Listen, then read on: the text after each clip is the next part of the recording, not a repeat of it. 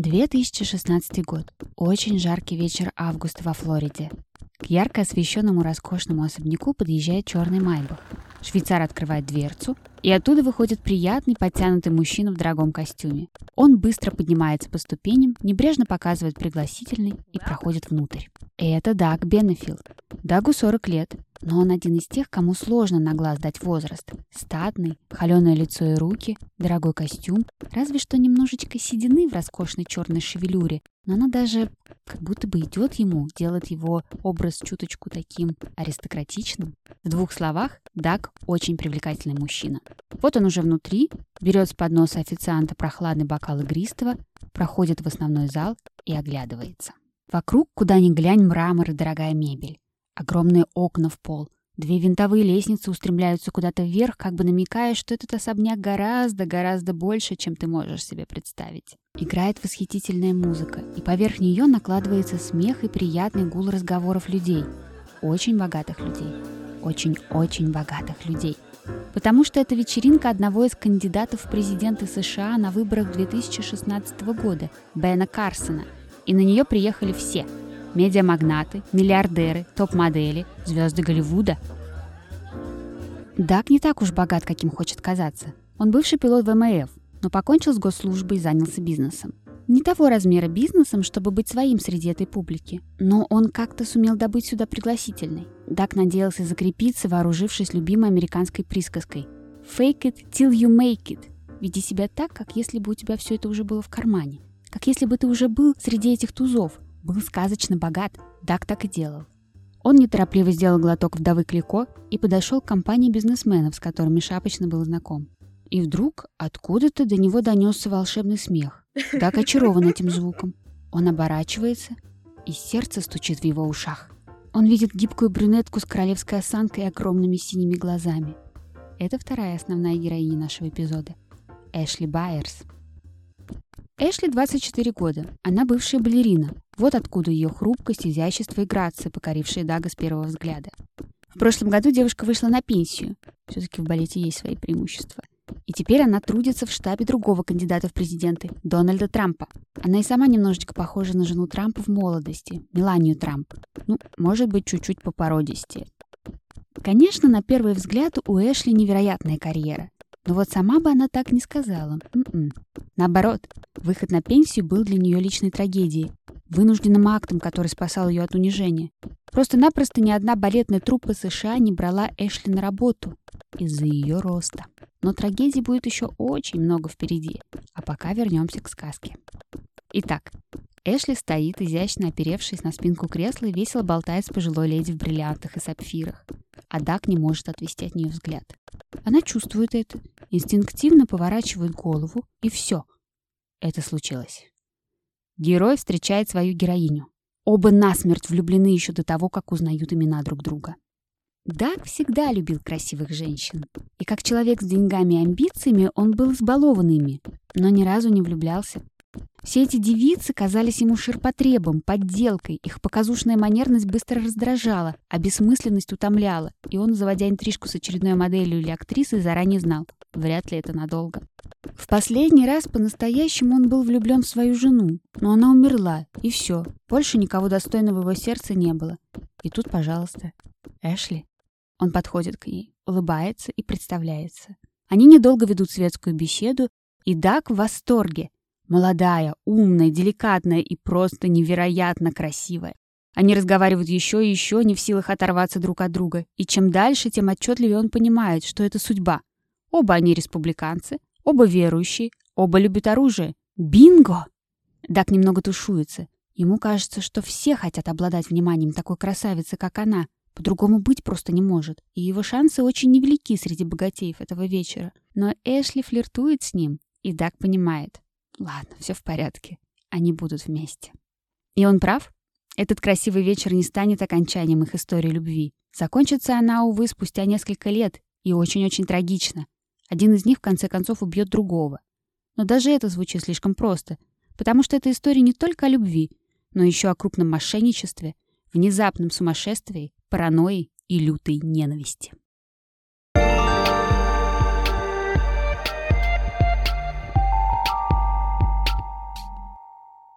Привет! Это LG Истории, особенные эпизоды подкаста «Личная жизнь», в которых я рассказываю о самых потрясающих историях, произошедших в реальной жизни и замешанных на чувствах. Сегодня, как обычно, в сценах я рассказываю случай, о котором трубили все СМИ США в 2020 году. Еще бы!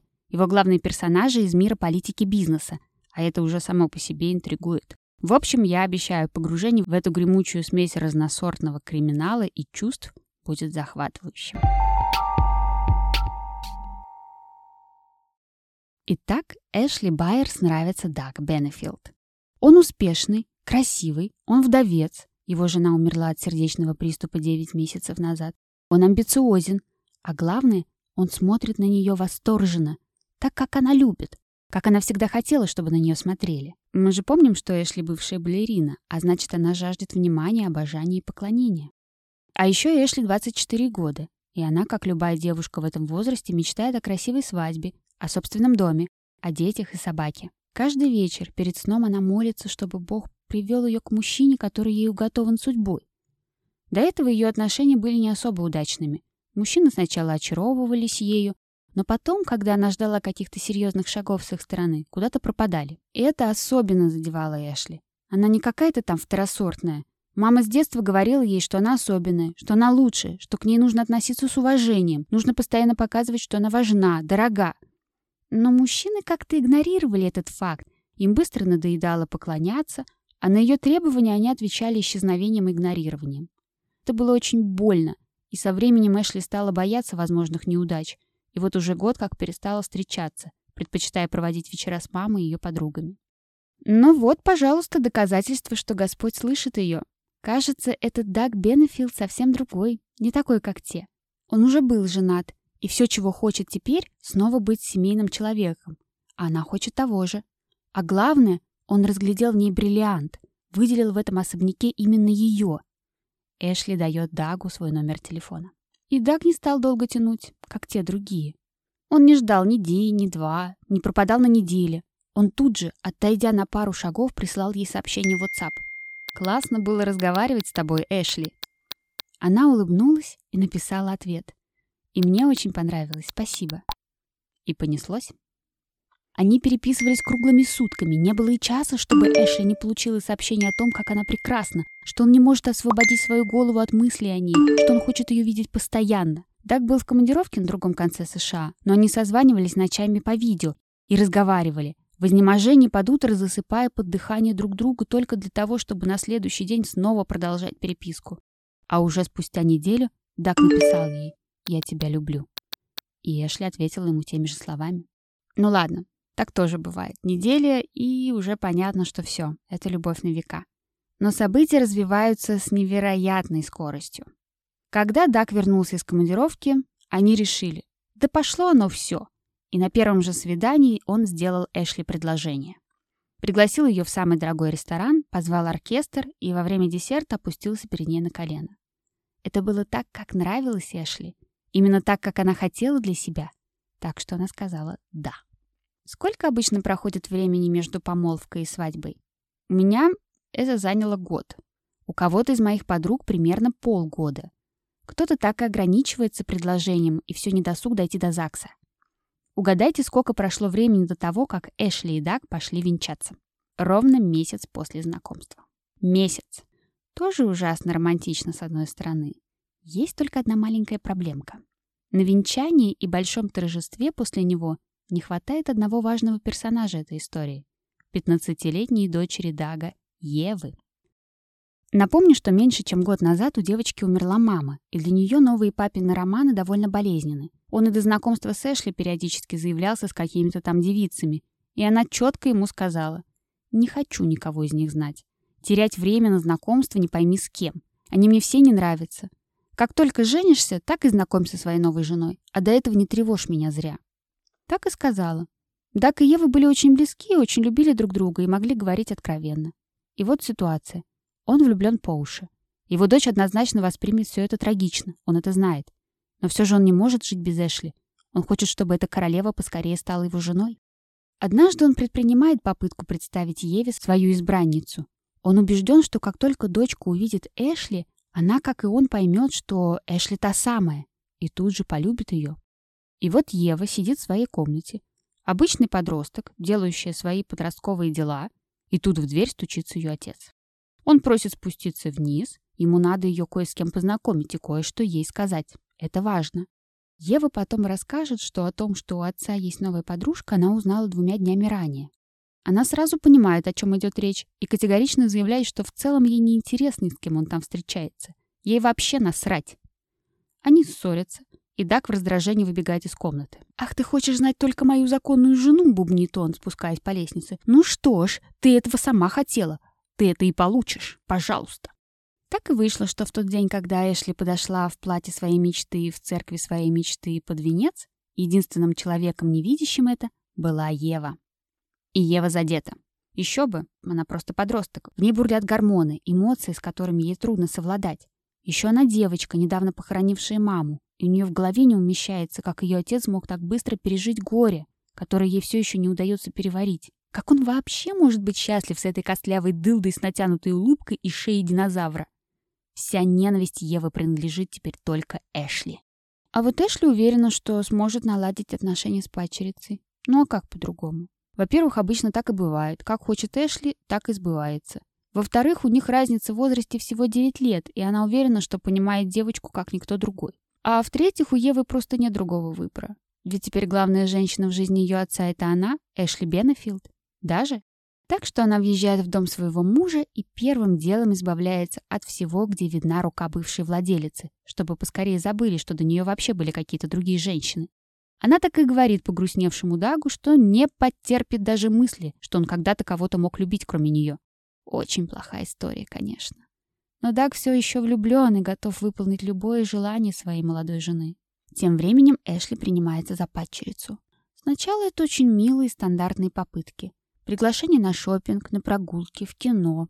Но Ева каждый раз только фыркает. Эшли злится, что ей не дают даже шанса стать лучшей в мире мачехой.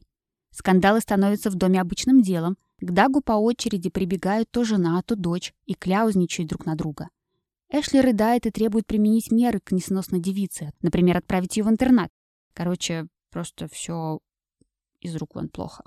И Даг расстроен. Он любит дочь и любит жену. Атмосфера в доме накаляется, становится взрывоопасной. Нужно что-то предпринять. И тут Дагу в голову приходит идея. Он придумал, что возьмет с собой в командировку в Нью-Йорк молодую жену. Там-то полно развлечений. Вот, например, балет. Даг хихикает от своей изобретательности. Сам он, конечно, ни черта не разбирается в балете. Для него это что-то ужасно скучное. Но он точно знает, что балет — это страсть Эшли. И он хочет сделать ей приятно. Хочет показать, что он думает о ней. И представление действительно впечатлило Эшли. Но совсем не так, как он ожидал. Эшли не смотрела балет годы. Так больно было напоминать о том, что она неудачница. Любые артисты — очень тщеславные люди и тяжело переживают невостребованность и отверженность. А тут ее привели и будто носом ткнули. Ты вот, мол, неудачница. Эшли устраивает Дагу сцену и рыдает на взрыд прямо в фойе оперы и балета. Даг растерян и расстроен. Он бережно усаживает Эшли в такси, дает ей воды, и она всю ночь рассказывает ему, насколько больно ей смотреть балет, а не танцевать его. Она говорит о своем опыте, о мечтах, о том, как была счастлива, когда занималась балетом. Эшли ведь танцевала с тех пор, как ей исполнилось восемь, и для нее балет был смыслом жизни. Это было все, что ей было нужно. Она даже бросила школу, чтобы заниматься больше и усерднее у станка. Все — педагоги, мама, комиссия, все говорили, что у девочки талант, что она без сомнения будущая прима. Она так себя и воспринимала. А потом Эшли начала расти. Требования к среднему росту и весу балерины не меняются в течение более сотни лет. Идеальный рост плюс-минус 163 сантиметра, а вес не более 50 килограммов. И если с весом можно, в принципе, совладать, у Эшли была воля, как стальные канаты, то вот куда деть 179 сантиметров? И все. Карьера девушки закончилась, так и не начавшись. Она, конечно, мыкалась какое-то время, обойдя все трупы восточного побережья, но безрезультатно.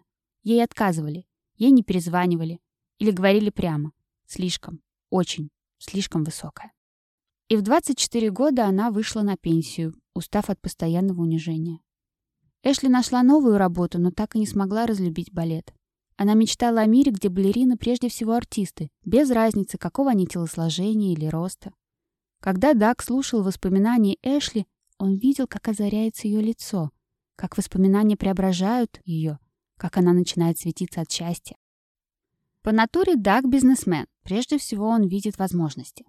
И утром, после этой бессонной ночи, он предлагает Эшли кое-что, что может изменить их жизни навсегда. Они должны создать свою собственную балетную труппу, где главной будет Эшли, и она докажет миру, что балет тоже должен меняться в соответствии с тенденциями. Вот что сейчас в тренде? Бодипозитив? Да это же просто прямое попадание, в яблочко. Они совершат революцию в мире искусства, и весь мир их поддержит. Никакого бодишейминга, никаких придирок, Отныне балет будет другим, и начало новой эры положит она, его восхитительная Эшли. Эшли просто в восторге от идеи. Она снова будет заниматься балетом. Ее комплексы и страдания отверженной балерины будут смыты. Она будет примой, да не просто какой-то там заштатной труппы, а революционного театра. Театра, который войдет в историю балета. Эта поездка в Нью-Йорк действительно помогает супругам стать ближе. По дороге домой в самолете Дак и Эшли придумали название. Они хотели заявиться сразу громко и впечатляюще, чтобы ими соответствовало амбициям. И к концу полета название было в кармане. Американский национальный балет. С одной стороны, очень весомо, а с другой звучит так, как если бы эта компания уже существовала всегда. Такое внушающее доверие название. В этом-то и был смысл. Были, правда, и минусы этой задумки. Например, у Эшли не было ни дня опыта руководства чем бы то ни было. Она, в принципе, больше хотела танцевать и быть примой, а не управлять. А бизнес-опыт Дага, как бы сказать... Короче, Даг занимался не совсем прозрачными делишками, но об этом я расскажу чуть-чуть попозже. Но оба были очень воодушевлены. Ну и еще им нужно было чем-то заняться, чтобы отвлечься от проблем в их жизни. Итак, есть революционная идея, есть громкое название, есть мечта Эшли и кое-какие, но все же есть бизнес-умения Дага. Не хватало только людей. Им нужны были отверженные, но талантливые танцоры, которые могли бы продать эту концепцию в мир.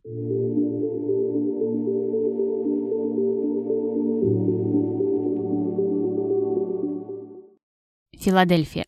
Сегодня балет Пенсильвании дает Щелкунчика. Эта труппа одна из самых известных в мире. Если вы когда-нибудь, например, смотрели «Черного лебедя» Даррена Аронофски, то вы видели танцоров пенсильванского балета. Они там играют, собственно, артистов балета. Итак, «Щелкунчик». Ключевая сцена всего спектакля – танец феи дроже. Даже если вы не особо понимаете в балете, эту мелодию не знать невозможно.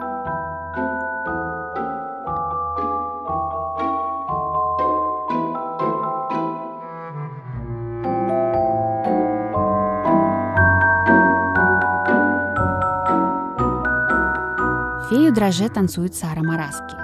Она в прожекторе света, на ней великолепный костюм, все глаза прикованы к ней. Безупречные движения, пируэт, еще один. Невероятно сложно, но Сара безмятежно улыбается. Тихонечко, как Мона Лиза или, ну, как фея Дроже должна улыбаться в этой сцене. Но несмотря на точность и выверенность каждого перемещения по сцене, голова Сары вообще не тут. За час до выступления директор балета уволил ее. Сказал, что она дорабатывает до конца сезона по своему контракту, и все. Причина проста. Кроме роли феи дроже, для Сары сложно подобрать партии. У них нет для нее партнеров, никого, кто мог бы смотреться гармонично рядом. Потому что Сара Мараски, безусловно, талантливая балерина, только очень уж высокая, 180 сантиметров. Сара движется по сцене легко, а внутри у нее клокочут отчаяние и обида. Она негодует, она зла, очень зла. Даже если это и правда, все, что сказал директор, правда. Какое право они имеют так обходиться с ней? Как они могут перечеркнуть одним решением всю ее жизнь? Хуже всего, что журналисты каким-то образом пронюхали про увольнение, и местная пресса разразилась тупыми дешевыми заголовками вроде «Балет Пенсильвании уволил фею дроже». Сара погружается в глубокую, глухую депрессию. И вот, когда ей стало казаться, что все кончено, балерина получает имейл от кого-то по имени Эшли Бенефилд. Эшли начала свое письмо с того, что прочла статьи про ее увольнение, и она просто в ужасе. И что ее Эшли симпатии и сочувствие целиком на стороне Сары, потому что она сама была в ее шкуре. Даже хуже. Эшли не пришлось даже потанцевать в сколько-нибудь приличном театре, ее просто не брали. Но, продолжает Эшли, у нее есть чем ответить на такую дискриминацию. Она и ее муж, Даг Бенефилд, открывают свою собственную танцевальную команду. Ту, которая будет бороться с бодишеймингом. Может быть, Сара хочет присоединиться к ним? Сара читает и думает, что это просто ответ на ее молитвы. И она немедля отвечает Эшли, что согласна. Так бывшая балерина пенсильванского балета становится первой из 47 танцоров, которые тоже присоединяются к Эшли.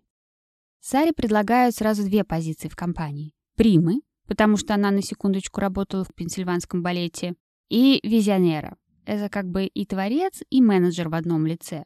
Саре нужно вроде как-то предсказывать, что нужно делать, чтобы публике нравилось. К сожалению, как визионер, Сара была заведомо не очень, иначе она тут же поняла бы, что кроме обещаний грандиозных планов у Дага и Эшли нет ничего, что все это скоро рассыпется в прах, а то, что начинается с мечты, закончится паранойей и убийством. Но пока она полна энтузиазма и тоже начинает привлекать в команду других танцоров. Ясно, что вряд ли в мире есть 46 танцоров с репутацией и талантами Сары Мараски, которых уволили, а значит, нужно придумать такие условия, чтобы предложение было соблазнительным, и они бы сами уволились и пришли к ним. Эшли начинает работу. Она обзванивает телеканалы, газеты, интернет-площадки с рассказом о том, как две слишком высокие балерины решили вступить в войну с патриархальным и догматическим миром балета. Что касается условий, то они настолько щедрые, что даже не верится. Восьмимесячный контракт, плюс рабочая виза США для неграждан. Если вы когда-либо интересовались этим типом визом, то наверняка знаете, насколько непросто ее заполучить. Плюс хорошая медицинская страховка, это почти так же соблазнительно, как и виза. Плюс большая новая студия для репетиций, плюс возможность давать уроки и плюс финансовая помощь с оплатой первого месяца аренды. А, про аренду. Жить танцоры будут в комплексе апартаментов класса люкс. Вот вам фоточка. Красивое новое здание, огромные окна, террасы на крыше, свой собственный бассейн, свой собственный тренажерный зал и солярий. От дома до студии две минуты пешком. Мир балета шепчется. Ну и условия. Тем, кто заполняет анкету на сайте, Эшли звонит сама и рассказывает свою историю, историю Сары Мараски и о том, какую революцию они сейчас все будут совершать. Сотни людей готовы работать. Сотни оставляют анкеты. И вот спустя три недели, в июле, новый пост. 75% наших танцоров – те, кого в классическом балете называют нестандартными. Они слишком высокие, слишком фигуристые, слишком низкие, слишком худые, слишком мускулистые. И все они теперь американский национальный балет. Дальше постепенно выкладывают другие посты. Каждый посвящен конкретной истории. Как эта балерина любила балет, как она танцевала, как ее обидели, как она страдала и как теперь смотрит с надеждой в будущее. 48 очень эмоциональных и красивых историй с очень красивыми людьми на фотографиях. Но не все новые сотрудники так уж оптимистичны. Есть, например, балетмейстер Майкл Вайс, и он очень большой скептик. Майкл Вайс уважаем в мире балета. Он долго работал в самой крутой балетной стране, равной по мастерству, которой нет нигде в мире, в России. Потом он вернулся в США и открыл свою маленькую студию в Чарльстоне. Поначалу Майкл Вайс не соглашался присоединиться к американскому национальному балету. Он сразу же проверил организаторов всей этой заварушки, и кроме Сары Мараски его смущали буквально все. Эшли из-за неопытности и несостоятельности, Даг из-за репутации. И раз уж мы снова касаемся бизнес-репутации Дага, пора кое-что прояснить. По идее, Даг — горе-бизнесмен. С тех пор, как он уволился из военно-морского флота, он занимался ресторанами, недвижимостью, землей, кино, сериалами, но все его проекты разваливались, даже не начинаясь. Неудачник, скажете вы? Может показаться и так. Но что, если в этом-то и был личный бизнес Дага? Придумать соблазнительный проект, найти инвесторов, собрать с них денежку, но не потратить ее на реализацию этих идей, а забрать все себе. Такая вот незамысловатая схема. Все знали. Даг Бенефилд пройдоха и мошенник, так что Майкл Вайс не очень верил ему. Но Даг попросил еще одну встречу и начал разговор с Майклом так. Да, опыта у них и правда нет. Но зато у них есть 10 миллионов долларов инвестиций, Майкл же не будет сомневаться, что Даг умеет привлекать инвестиции. И на эти деньги, на эти 10 миллионов, они могут привлекать чужой опыт. Они не ограничатся только балетом. Нет, там в планах такое, и собственный фонд, и собственный бренд одежды, и продакшн. Короче, просто куча всего. И старый прожженный балетмейстер думал, думал, думал, думал. Сумма была очень соблазнительной, так что он согласился на эту авантюру. Итак, все выглядит замечательно. Команда собрана, контракты подписаны, и все это за каких-то пару месяцев с того момента, как Эшли порыдала на плече мужа. Невероятная скорость. Но в целом мы же помним, что эти двое и поженились спустя месяц после знакомства. И вот как раз в их браке начинаются нехорошие подвижки. Прямо скажем, он начинает рассыпаться.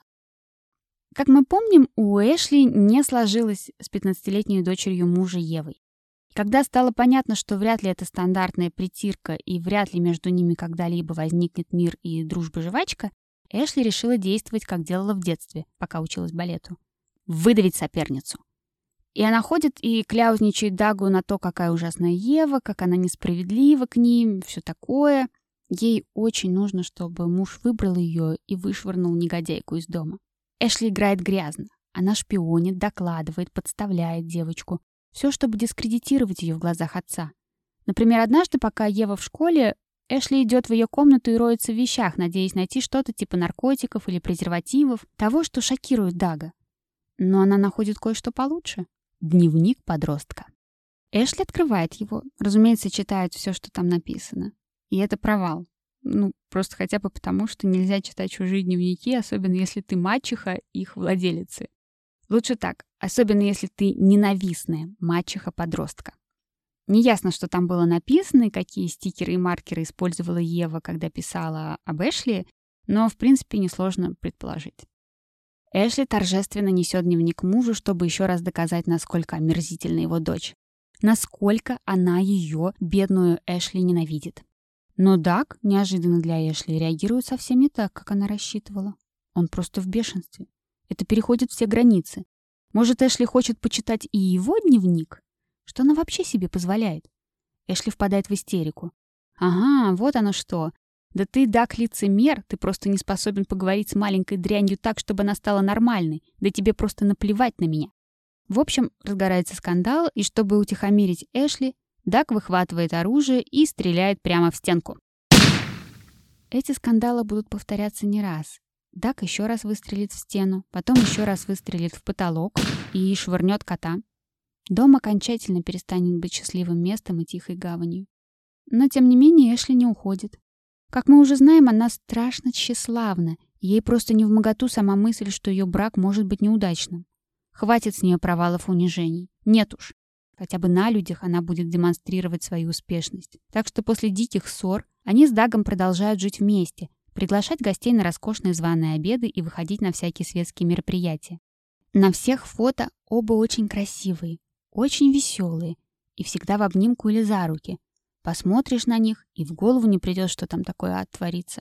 Так что того, что произошло дальше, не ожидал буквально никто.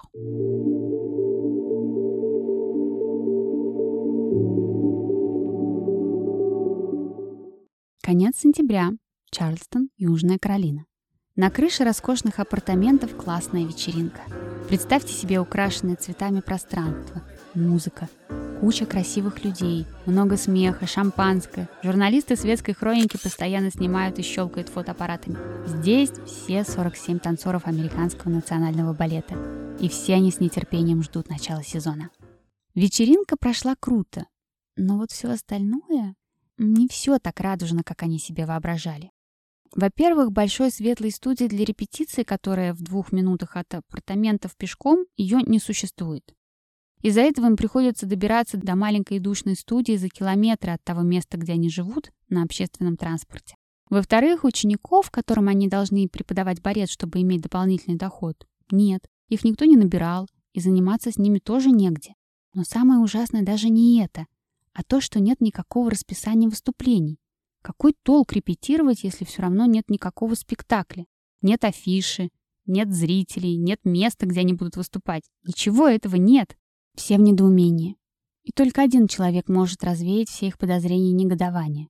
Бывшая балерина, которая заманила их сюда. Эшли Беннефилд, сооснователь Американского национального балета. Но Эшли пропала, исчезла. Ее не было даже на торжественном мероприятии по случаю открытия ее же детища. Куда же пропала Эшли? А произошло вот что. Примерно за месяц до открытия сезона выясняется, что Эшли беременна. С одной стороны, это еще один пункт в списке благополучия и счастья Эшли. Но только она почему-то совсем-совсем несчастлива. Отчасти из-за того, что она снова в ссоре с мужем и не разговаривает с ним, отчасти потому, что беременность очень тяжелая. Ей настолько плохо, что она не может встать с кровати и дойти до туалета, хотя ее рвет беспрестанно. Дак, несмотря на ругань, сочувствует ей и приносит по утрам травяной чай в постель, чтобы облегчить состояние. Но ей ничего не помогает. И вот, нагруженная семейными проблемами, плохим самочувствием, Эшли решает перебраться на время к своей матери во Флориду. И пока ее нет, на Дага сваливается все руководство балетной труппы. Но он ничего не знает о балете. Ему не очень понятно, чего от него хотят, куда уходит такая прорва денег. Инвесторов, на которых он рассчитывал, нет. Он просто наврал про них, чтобы заманить свой очередной проект людей, и рассчитывал, что богатеи сами прибегут вкладывать свои денежки. Но никто не хочет связываться с Дагом. Первую зарплату танцоры получают очень странно. Им платят наличными, в конверте, без уплаты налогов, и это их напрягает. Как напрягает и то, что им внезапно объявляют, что они очень расточительны, и нужно урезать расходы на пуанты в половину. Но Эшли ничего этого не знает. Она по-настоящему больна. Она буквально разваливается на части. Она должна быть счастливой, ей всегда хотелось семью. Но что в итоге? Ее муж вовсе не тот, кем притворялся до их брака, и больше не носит ее на руках и не выполняет каждый ее каприз. В ее доме живет ненавидящая ее фурия, которая не намерена уступать ей Дага, и все настолько бесперспективно, что она теперь живет со своей мамой. Ее беременность так ужасна, что она не в силах подняться с кровати. У нее страшные боли в спине, в руках, в ногах, и все врачи, к которым она обращалась, соглашаются, что это ненормально. Но никто из них не может сказать, что с ней, и не знает, как облегчить ее страдания. На прошлой неделе она случайно прочла ужасную историю про отца и дочь из России, которых отравили ядом в пригороде Лондона, и ее осеняет. Да вот же ответ. В тот же день она вбивает в поисковик «Лаборатория», «Токсические отравления», «Яд». Ей выпадает список лабораторий, и она пишет письмо в первую же в списке. Через день она отправляет им локон своих волос на анализ и ждет. И вот, спустя семь дней, Эшли, сидя в своей постели, кликает на входящее письмо и на прикрепленный файл в нем. Выпадает длиннющая таблица. Слева наименование ядов, тяжелых металлов, токсинов, на которые следовали ее волосы. Справа цифры в процентах. Что-то черное, что-то красное, что-то непонятное. И внизу заключение. Доктор из лаборатории пишет, что у нее нашли высокий опасный уровень тяжелых металлов. Алюминий, кобальт, цинк и барий. И лаборатория предполагает, что она специально принимает эти токсины. Или она является тем, кого травят? Эшли уверена, что она знает, кто это делает. Перед ее глазами возникает картинка. Вот она борется с утренней тошнотой и слабостью, и Даг приносит ей травяной чай, активно уговаривая выпить все до капельки. Она припоминает, как он следит за тем, чтобы чай был выпит, и как ей становилось только хуже после этого чая. Эшли убеждена, ее муж хочет, чтобы она умерла. И она решает действовать. Первым делом ей совершенно ясно, что в этом браке ей угрожает опасность. Так что, рассказав обо всех своих открытиях маме, они вдвоем едут в ее бывший дом, и пока там нет Дага и Евы, забирают все вещи Эшли. Когда они вынесли последний чемодан и захлопнули багажник, Эшли просит маму подождать и возвращается в дом. Там она сентиментально в последний раз оглядывает гостиную, вспоминает, как впервые увидела ее, как думала, что будет в ней счастлива. Потом она вырывает из блокнота четыре листа, достает ручку и пишет Дагу записку. Это очень длинная записка. В ней она в 21 пункте объясняет, почему разрывает с мужем отношения. Она пишет, что у нее разбито сердце, что она больше не в силах выносить его поведение, что она все это время жила в постоянном нервном напряжении, и что ему нужно просто смириться с тем, что их браку пришел конец. Что она настоятельно просит никогда не связываться с ней, иначе она пойдет в полицию и скажет о нем что-то такое, что серьезно осложнит ему жизнь. Так Эшли как бы намекает на то, что знает, что он ее травил. Потом она оставляет ключи от дома, садится в машину к маме, и они уезжают обратно во Флориду. А спустя какой-то час Дак возвращается домой и находит эту записку. Он очень расстроен. Его жена беременна, Он до сих пор верит в перспективы их брака и не хочет просто так сдаваться. Он намерен бороться и решает не терять время, чтобы вернуть Эшли. Пока Эшли и ее мама едут по трассе, он строчит ей сообщение, умоляя простить его. «Я только что прочел твою записку. Я даже не знаю, с чего начинать свой ответ. Мне очень жаль, Эшли. Я не был идеальным. Я подвел тебя. Я больше никогда не буду делать того, что так расстраивает тебя. Давай просто поговорим, Эшли». Эшли ничего не отвечает. Но Дак настойчив.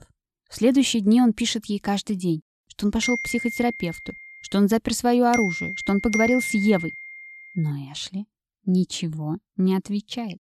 Дагу очень плохо. Эшли очень плохо. Казалось бы, кому может быть хуже? Но такие люди в этой истории есть. Это танцоры американского национального балета. В конце февраля исполнительный директор зовет их всех собраться в холле апартаментов. Он раздает им какие-то документы в конвертах и говорит, что у него есть суперкрутые новости. Но перед тем, как они узнают, какие именно, им нужно подписать бумаги. Это документы о неразглашении. И если они не готовы подписывать не глядя, то им нужно прямо сейчас взять и уйти. Все в нерешительности переглядываются. Странно. Причем тут хорошие новости и соглашение о неразглашении? Конечно же, все напряглись. Все оглядываются друг на друга, пожимают плечами, перешептываются. Хотя кто-то из них сразу подписывает, просто потому что им нечего терять. Другой работы у них все равно нет, вариантов ее получить в середине сезона просто ноль. Что им делать? Куковать дома и побираться по миру? К тому же тут обещают какие-то хорошие новости. В общем, подписали практически все. Но не все подписавшие оказались в выигрыше, потому что спустя три дня руководство Американского национального балета объявляет, что они сливаются с другой танцевальной компанией, и, увы, но им придется уволить половину труппы. 23 танцора должны отправиться в Освояси спустя месяц работы. Все в ужасе. Середина сезона. Работы просто-напросто нет. Куда им деваться? Ну, можно остаться, но работать без зарплаты. За просто так, из любви к искусству. Идут на уступки в руководстве Американского национального балета. А по-другому никак. От них ушел инвестор, которого никогда не было, но танцоры же этого не знают. А уволенные танцоры, к сожалению, не подходят под параметры компании, которая их поглотила. Они слишком мускулистые, слишком высокие, слишком низкие, слишком толстые, слишком худые. Да, да, именно так. Теперь они будут танцевать классический балет, а значит, им нужны классические балерины классических параметров. Для большинства это просто соль на рану. Например, для Сары Мараски. В своем YouTube-канале Сара говорит о том, что все в итоге стало полной противоположностью тому, что было обещано. И хотя Сара сама избежала увольнения, но после того, как ее коллеги вынуждены были уйти, она решает уволиться сама. Сара пишет заявление об увольнении, и тут она просто не знает, куда это девать. Она не знает, у кого это подписывать. Она спрашивает, где ей найти Дага, где ей найти Эшли, но никто не знает. Тогда она решает, что она просто отправит это заявление по тому адресу, с которого однажды получила приглашение стать примой американского национального балета. Она пишет Эшли Бенефилд. Когда Эшли узнает о том, что сделали с танцорами, как извратили ее идею, она в бешенстве. Никто не рассказывал ей об уходе инвестора. Она ничего не знала об увольнении людей. Она быстро гуглит название компании, соучредителем которой является, и на нее выливается тонны грязи оскорблений. А мы же помним, что Эшли Беннефилд очень честолюбивая персона. Для нее все это не просто неприятно и больно, а практически убийственно. Два дня она лежит под одеялом, рыдая отказываясь от еды и воды, а потом открывает ноутбук и пишет в своих соцсетях. Я публично объявляю, что больше не являюсь соучредителем Американского национального балета. Я не имею никакого отношения к тому, что произошло. Я разочарована тем, что было сделано и как это было сделано. Все было разрушено. Все, что создавалось таким трудом, с такой целью. Я больше не отвечаю за все, что происходит в этой компании. Дальше Эшли отключает комментарий к посту и снова проваливается в депрессию. А уже спустя две недели американский национальный балет исчезает. Была компания и нет компании. Все, банкрот. Ничего невозможно взыскать, не с кого спросить. Все безработные, все безответственные. Но Дак очень расстроен. Все хоть и идет обычным для него сценарием организовать и обанкротить, но в этот раз не по его плану. Он действительно искал инвесторов, но правда их не нашел. Он действительно верил в эту идею, даже платил за нее из собственного кошелька. И все зря. У него теперь нет ничего. Ни компании, ни денег. Остается только надеяться на воссоединение с беременной его ребенком женой. Даг все еще верит в то, что гормоны Эшли устаканятся, и они смогут наладить свои отношения. 26 декабря, в свой день рождения, Эшли получает подарок от мужа. Она разворачивает большую коробку и обнаруживает в ней сервиз. Три чашечки с блюдцами. Намек на то, что их скоро будет трое. Чайничек и коробочка чая. Не знаю, как Дага угораздило, но более неподходящего подарка выдумать сложно. Мы же помним, что Эшли думает, что муж травил ее, подмешивая яд в утренний чай. И тут такой подарок. Она думает, что Даг ей на что-то намекает. И она решает действовать быстро. Берет этот подарок, свои результаты из лаборатории и едет в полицию. Там Эшли пишет заявление и просит проверить чай на яды. Через три дня ей звонит детектив. Во-первых, в чае и на посуде не обнаружено следов яда, это просто чай и посуда. Во-вторых, что касается результатов из лаборатории, дело в том, что это мошенническая серая лаборатория, и вряд ли все, что они прислали, правда. Наверняка, если пересдать другой клинике, результат будет совсем иной. Что же получается? Дак не травил свою жену. Но Эшли не верит полиции. Она думает, что им просто не хочется заниматься ее делом. И еще она думает, что она это так не оставит. У нее же есть все, чтобы засадить Дага Бенефилда в тюрьму. Взять хотя бы первую жену. Ну вот от чего она умерла? От сердечной недостаточности? Молодая женщина? Вы серьезно? Он же убил ее. Возможно, тоже носил ей чаек в кровать по утрам. Эшли знобит, когда она думает о том, что серийный убийца на свободе. И хотя она не любит свою падчерицу Еву, ей хочется спасти девочку от гибели. И она звонит в опеку. Она рассказывает про нездоровую атмосферу, про то, что на Дага заведено дело, что у него проблемы с агрессией, что дом напичкан оружием. Опека выезжает по заявке. Дага дома нет, только Ева, и они устраивают ей многочасовой допрос об отношении с отцом. О чем думала девочка, отвечая на все эти вопросы? О том, какая же больная на голову эта вторая жена ее папы. О том, что даже находясь за 3-9 земель от нее, она максимально отравляет ей жизнь. Но и тут Эшли не везет. Опека не находит ничего подозрительного в отношениях дочери и отца. Даг проходит все исследования, в том числе психиатрические. Он здоров. У полиции нет никаких сомнений, что Даг не отравил свою жену Эшли. И результаты вскрытия его умершей жены вполне чистые.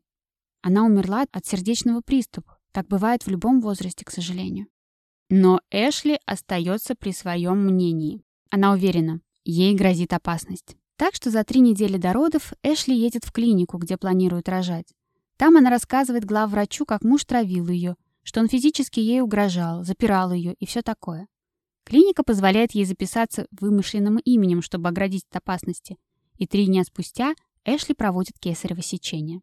На свет появляется абсолютно здоровая девочка, в свидетельстве о рождении которой в графе «отец» стоит прочерк.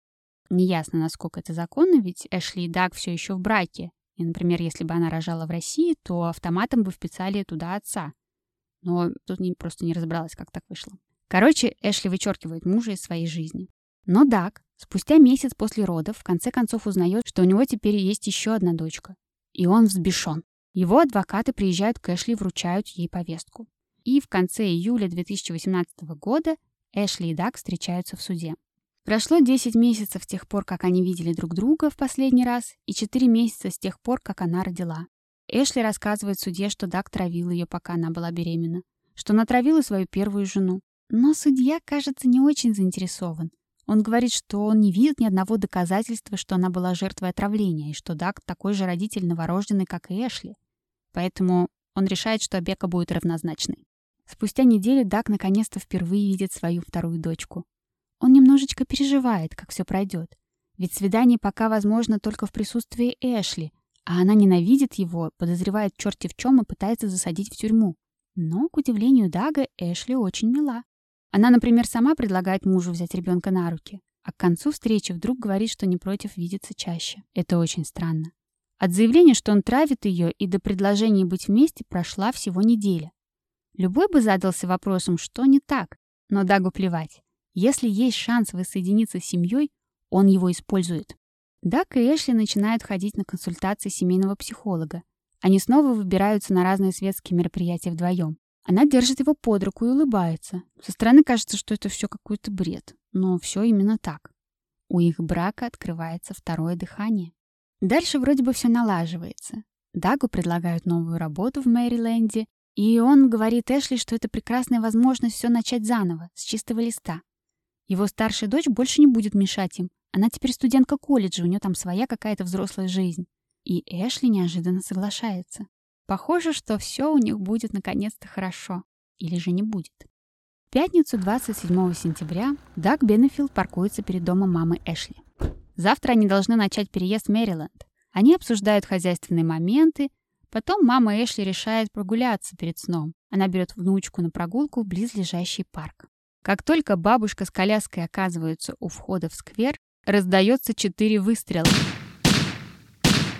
Сосед, бывший пилот и майор в отставке, моментально узнает, что это за выстрелы. Он замирает, размышляя, что делать. Бежать смотреть, в чем дело, или сразу звонить 911.